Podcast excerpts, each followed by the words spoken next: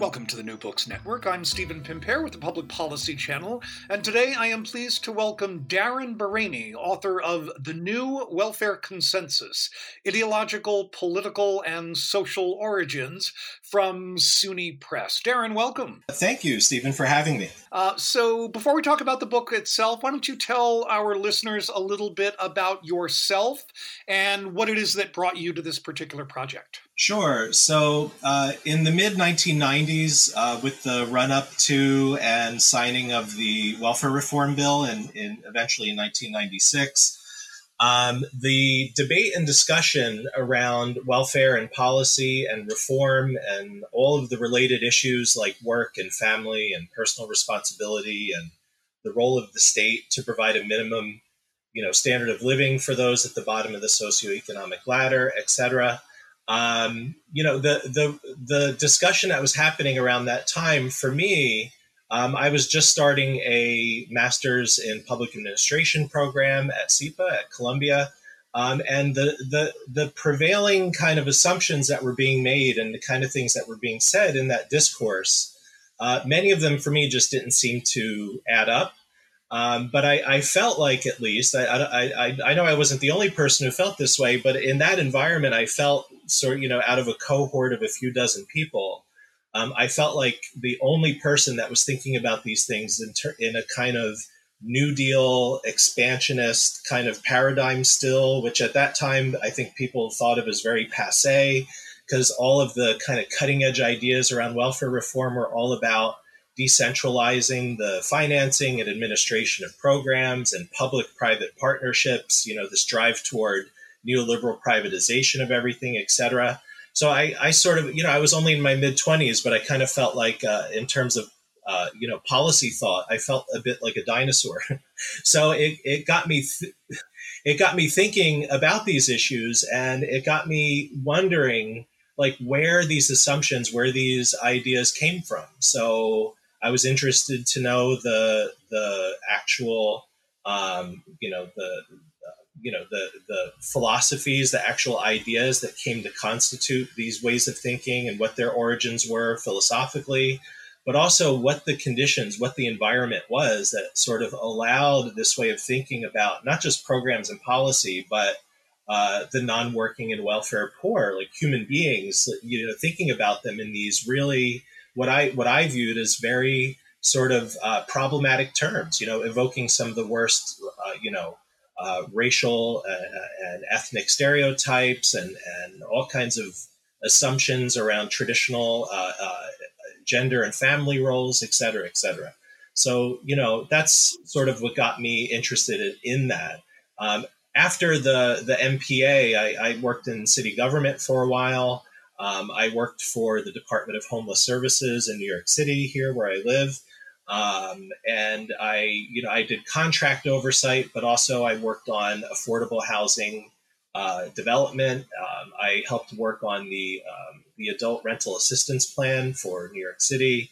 Um, I also contributed to numerous new need request memos to the Office of Management and Budget here in the city. This was during the Giuliani administration, and those were just one after another shot down, despite the fact that you know I thought I was so smart, making all of these points about how, well, if we kick in money, it'll leverage money from the state and the federal government and these permanent housing solutions that are affordable for formerly homeless people. They, they, you know, they reduce the chances of recidivism back to the shelters and back on the streets, et cetera, et cetera. And it seemed to be falling on deaf ears. So off to a PhD program I went uh, to sort of think about these issues related to policy and poverty and inequality, uh, perhaps a little bit more deeply. And the the new welfare consensus, the book, uh, really was the sort of culmination of my dissertation research and a, a fairly substantial rewriting of, of that project. So let's so so in in in trying to make sense of of the the state of welfare policies and looking particularly at the repeal of AFDC in the 1990s, you you trace strains of of you identify what what what you point to as three different strains of anti-welfare thought, conservative thought from the post-war period leading up to the president. Um, if you could sort of uh, talk to us about what each of those three strains of conservative slash anti-welfare thought is, and and walk us through that story. How do you think we do get from from that relatively expansionist period of the 1930s to the of the 1990s? Uh, that's an excellent question, um, and the you know, and it, when I looked into these things, I wanted to trace those ideas, but I didn't want it to merely be um, a kind of intellectual history or a history of ideas, but rather a kind of consideration of those ideas in relation to the you know the system of late capitalism, the political and economic systems, the way people have different levels of power and decision making in terms of those systems. And um, so I wanted to consider those those ideologies as they sort of tapped into and stoked all kinds of white patriarchal resentment. Uh, it, you know, were tinged with all kinds of problematic assumptions around race and ethnicity and gender and family, et cetera, et cetera. But to think about them as sort of material forces unto themselves, to kind of use Stuart Hall's terminology, um, by actually rooting them in the moment, in the sort of uh, the, the related conditions and, and historical and social that kind of allowed them to gain traction and take hold.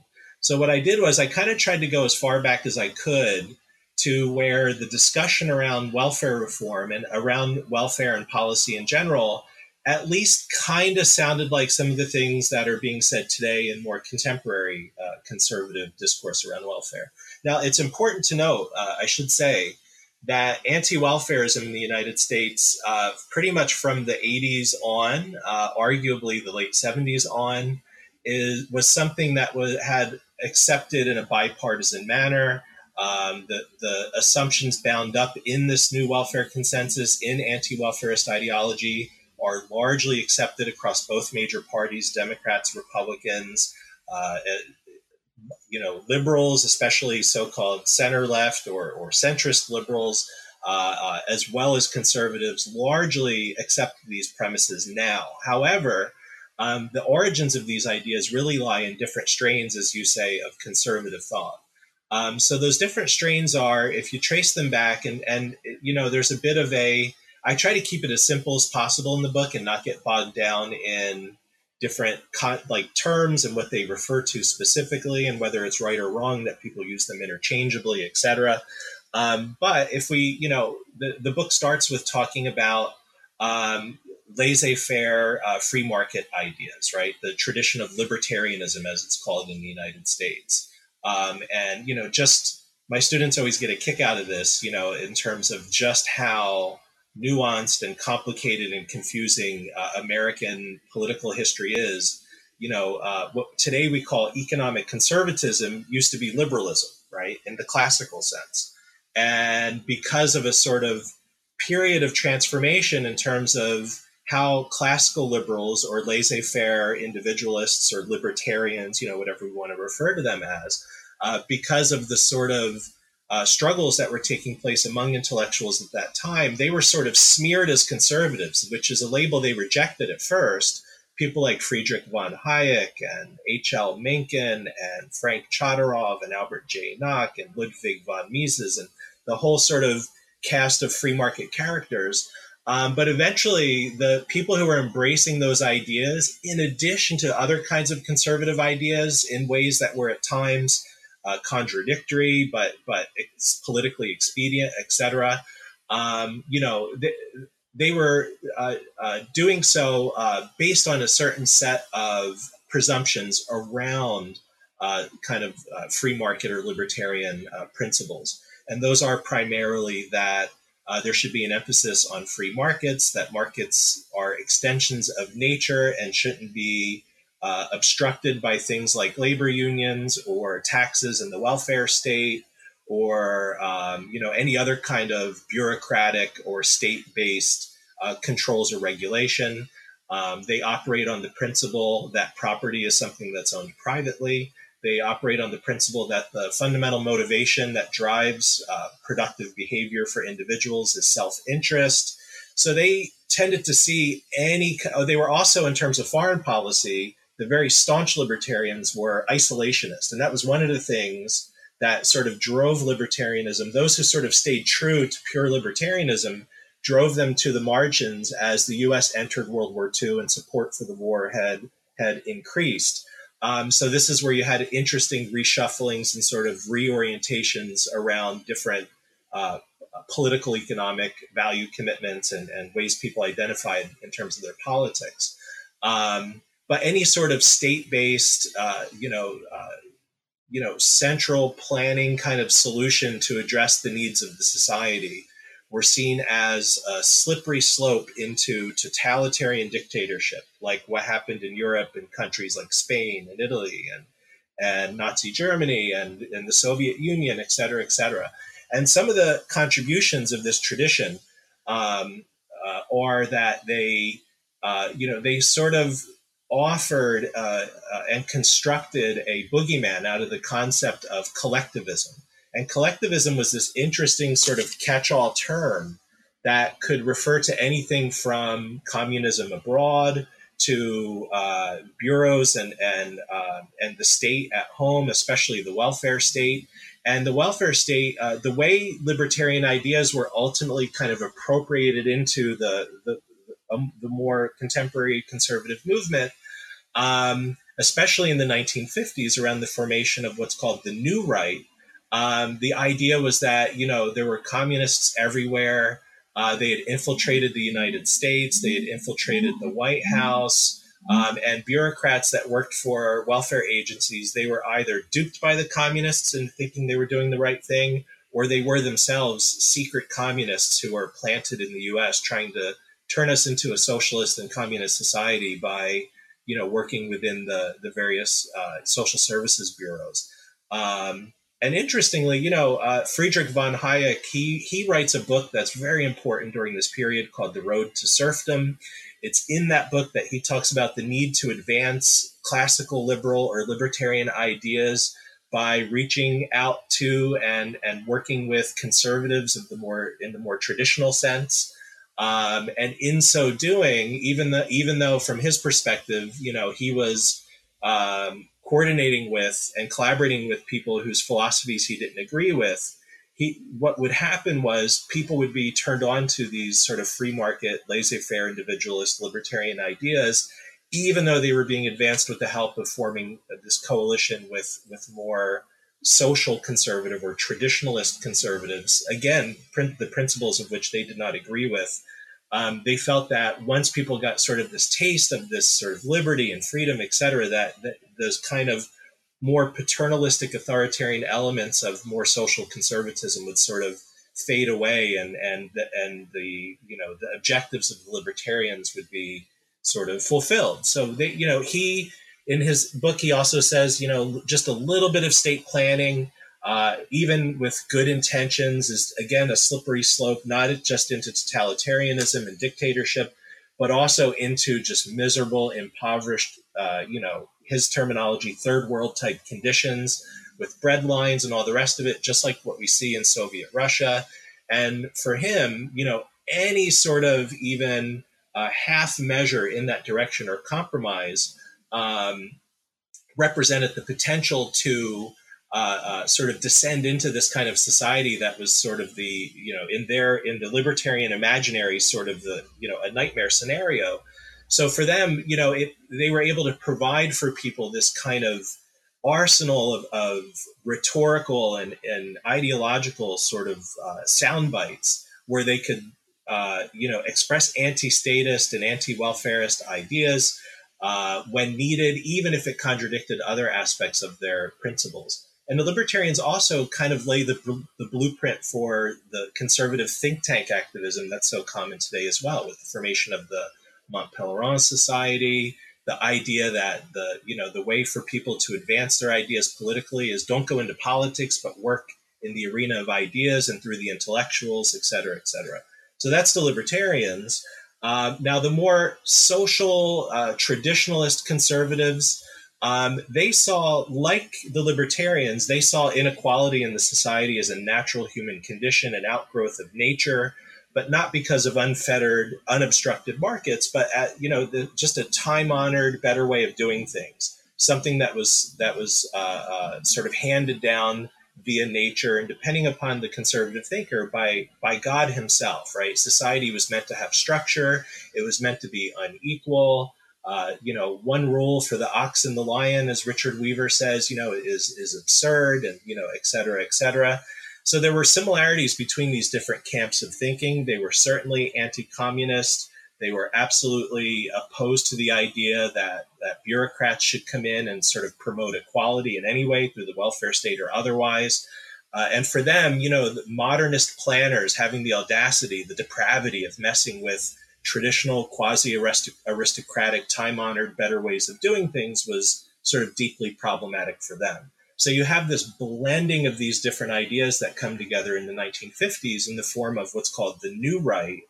Uh, the actual figures involved in the New Right, they refer to this way of thinking and themselves as fusionists or fusionist conservatism, which is really the, again, the emergence of the appearance of the New Right, figures like William F. Buckley Jr., uh, the, the Journal of Opinion, really magazine, the periodical National Review, and it becomes this mouthpiece for anti-welfarist ideas and free market ideas, but sort of on the same pages um, as other intellectuals that are arguing for the U.S. to go to war with Soviet, the Soviet Union and are promoting these more traditional social conservative ideas as well.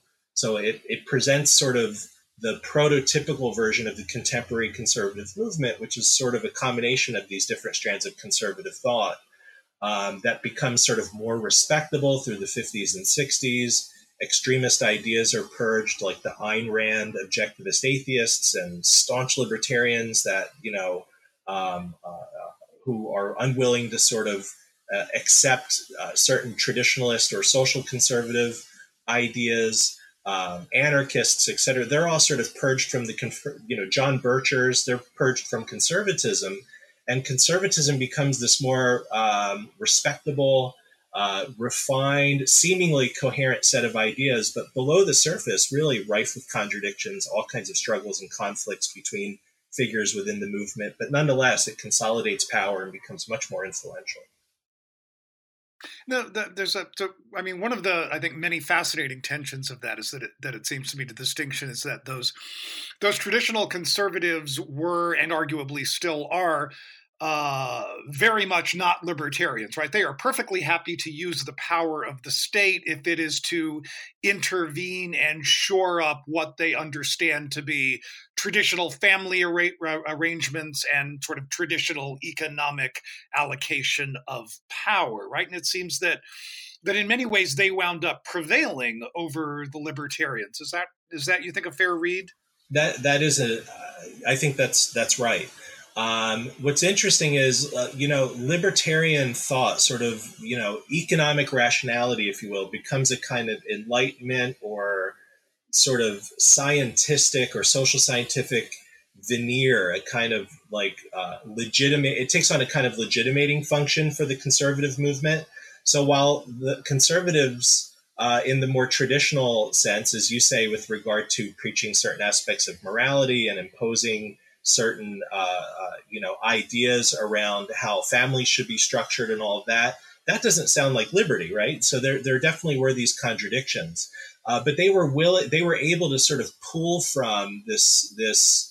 Uh, uh, stockpile of free market ideas as they needed to to give the conservative movement this kind of air of economistic and even enlightenment um, uh, you know, legitimacy, essentially legitimated the American class structure and kind of it, it, gave what was essentially an aristocratic philosophy, right? The conservative movement, especially its more traditionalist and social conservative tendencies, it gave it this sort of uh, enlightenment and sort of you know um, um, democratic kind of uh, veneer that it was able to use to justify the existing system of inequality that existed in the society you know, Hayek writes uh, The Constitution of Liberty, and in the 1960 appearance of the book, there's an afterword that where he writes, uh, uh, it's a short essay that's called "Why I Am Not a Conservative." You know, and hindsight's always 2020.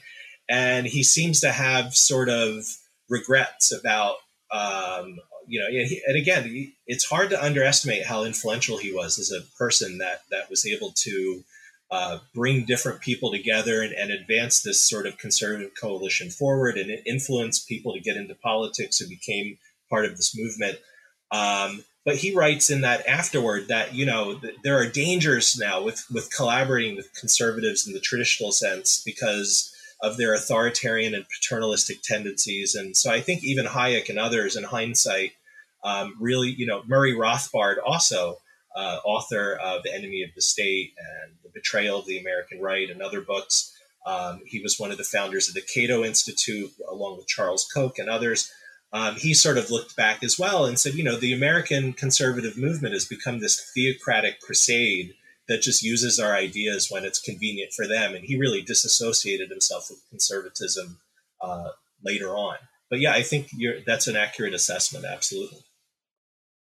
So, so now let's say we've got another kind of, of merging. It, it, let's talk a little bit about the neoconservatives. How does how does that wind up sort of bringing uh, this this set of emerging ideas into putative Democrats? You know, the neoconservatives are interesting because they start out.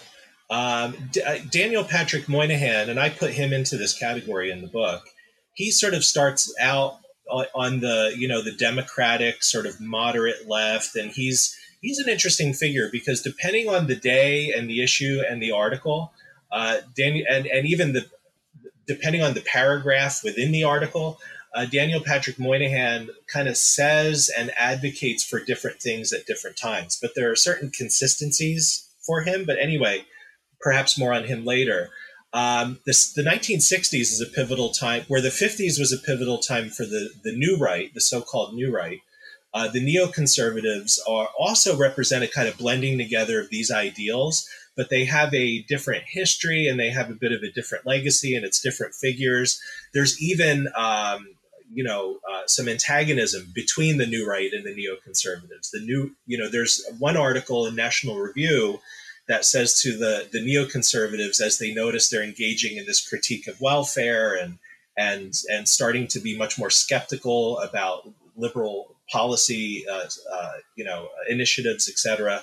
Where the the title of the article is, you know, come on in, the water's fine. So they're kind of inviting them to join the conservative movement. Um, the neoconservatives do it differently. They're, you know, they, they, their work kind of reads very differently than the new right, but they are blending together essentially those same ideas. So in the 1960s, it's a time when uh, typically we associate the period with um, the movements for justice and the new left and progressive reform. It's actually a very important time that kind of signals a, a shift to the right in the American political culture um, around uh, uh, different uh, you know issues, but especially welfare policy, and uh, and this is for different reasons. Um, so the the neoconservatives, they, their politics sort of start on the left. They're assorted um, Trotskyists and liberals and sort of mild radicals and conservatives, to use Nathan Glazer's term.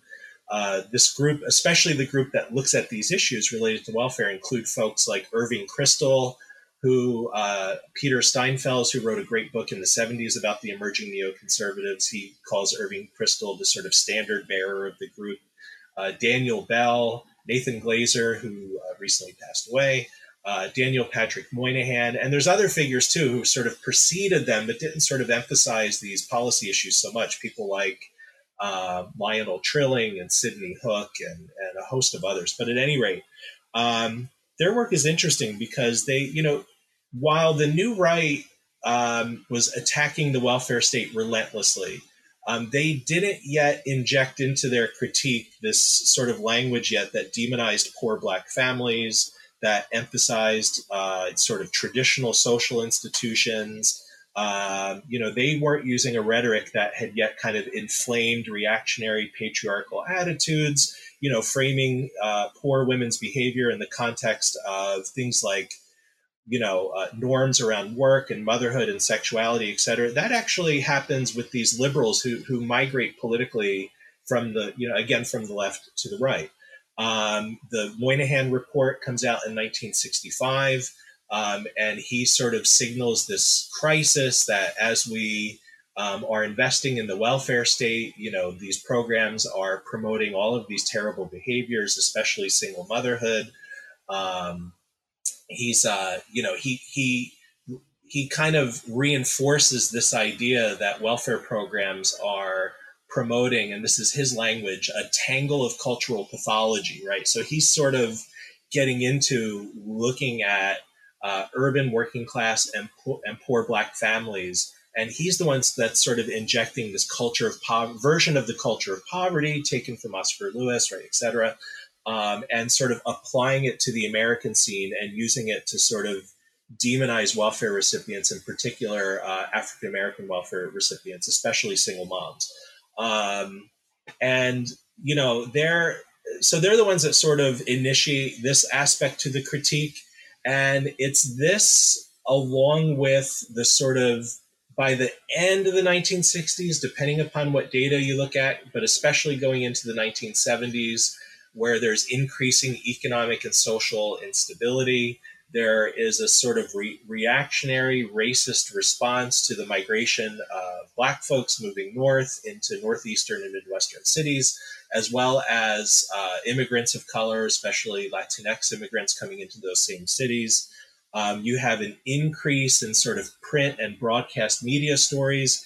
Uh, Martin Gilens, the Yale political science, does a, a, great study on that, and I sort of reference him in the book, uh, where he talks about how uh, during that period um, that you know media accounts of welfare that were negative that talked about things like welfare fraud and the culture of poverty and the underclass those were much much more likely especially in articles about the underclass where it was 100% uh, they were much more likely to feature images of black welfare recipients. But when they were talking about uh, programs that had much more public sympathy things like disability insurance and Social Security, they almost always portrayed sort of images of white folks. Um, so you had these largely negative but increase in media accounts of welfare and welfare recipients that were reproducing these stereotypes and these ideas. Um, and you know, it, it, created this sort of confluence of of conditions and forces, right, and processes that enabled this kind of ideology that was tapping into this this uh, nation and not so nation, you know, white fear and the movements for justice, the Black freedom and civil rights struggles, the you know, and this applies today, I think, with the sort of return to authoritarianism under the current uh, president. The sort of sense of Toni Morrison wrote about this after the election in in uh, uh in the Nation, uh, where she talked about sort of you know support for uh, quasi racial sort of fascist uh, ideology in many ways is is spurned by senses of powerlessness and is, is, sparked by not spurned sparked and sparked by the sense that people have at least they perceive that the privilege that they've enjoyed through their lives is sort of in decline by virtue of the discourses around justice et cetera that are happening so nixon is tapping into this as well and you know trump uh, during the campaign uh, run up to the 2016 election he kind of filched from Nixon a whole bunch of these little sound bites like law and order. He referred to the silent majority. So in the 1960s, there are these loudmouth activists and civil rights people out on the streets making all this noise. But when he talked about the silent majority back then, and when Trump talks about it now, he's he's speaking to white America, right? And he's sort of stoking this resentment around these changes that are taking place. And another important condition, sort of democratic. It's it's hard it, it's hard to sort of mention all of these things with the detail that's necessary in this in this short period of time, but also the changing American family structure at that time. You know, single motherhood wasn't just a urban black phenomenon. You know, the the divorce rates and and women who are having children who were never married. You know, those rates were increasing for all groups, but they were politicized in particular uh, with a single mother uh, with uh, you know mothers of color, poor poor women of color. But uh, so, and you know, in some ways, what you show by by bringing all of those strains together is that those ideas resonate resonated and arguably continue to resonate precisely because they are racist and misogynist Exactly. I mean, we have to understand these things in terms of systems that reproduce privilege and disadvantage too. So the if if I feel if in fact I am disempowered as let's say a white working class or middle class person, um, but at the same time, you know what W.E.B. Du Bois referred to as the white racial wage. If I feel like the premium that's placed on my whiteness, that value is in decline because of what's happening in the society. It's not just my racism, like that's a big part of it, but it's also that racism in connection to the sense that the premium that's been placed on my whiteness is the value is decreasing. It creates this almost reactive, um, um, knee-jerk kind of authoritarian racism that that is it's psychosocial. You know, it's it's very difficult to sort of once that's sort of out of the box, it's hard to put it back in, and that's that's deep. Sadly, that's deeply troubling.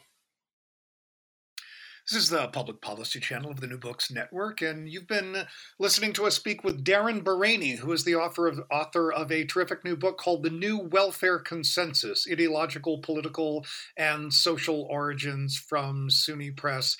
Darren, in our last couple of minutes, tell us what you're working on at the moment. Um, so the the last article I wrote and was published in Logos uh, was an article that sort of looked at the World War II era research on authoritarianism and used that as a way to sort of make sense of the political rise of Trump and Trumpism. I encourage all the listeners to shamelessly plug my work, of course, to check that out. Uh, but that's um, but one one thing I've been thinking about, sort of exploring further, is and it, it sort of touches on the the discussion, the end of our discussion, is sort of how this authoritarian dimension, as it cuts across these uh, uh, you know these these uh, racist and misogynistic ways of thinking, the way they relate to power dynamics and people's perceptions of a loss of power. I've been thinking about exploring that in a much more sort of uh, elaborating that further in a much more comprehensive project, perhaps. Um, also, at uh, uh, by the way, I'm an associate professor at LaGuardia Community College at the City University of New York. Um, and at LaGuardia, I'm one of the co-organizers of our campus's uh, uh, SURJ chapter, showing up for racial justice. Um, I am I, am in the early stages of working on a reflection piece um, about the, the work that we've been doing at uh, on the LaGuardia campus as a SURJ chapter at an incredibly diverse place, but how the work that we do um, as a, a, white affinity group, right, as allies to our, our, our colleagues and, and, students and fellow faculty of color, um, you know, how the work that we do is important in a, in a, in a diverse urban setting as much as it is in some other other type of setting. Darren Barany, author of The New Welfare Consensus. Darren, thank you very much for joining us today. Uh, Stephen, thank you so much for having me.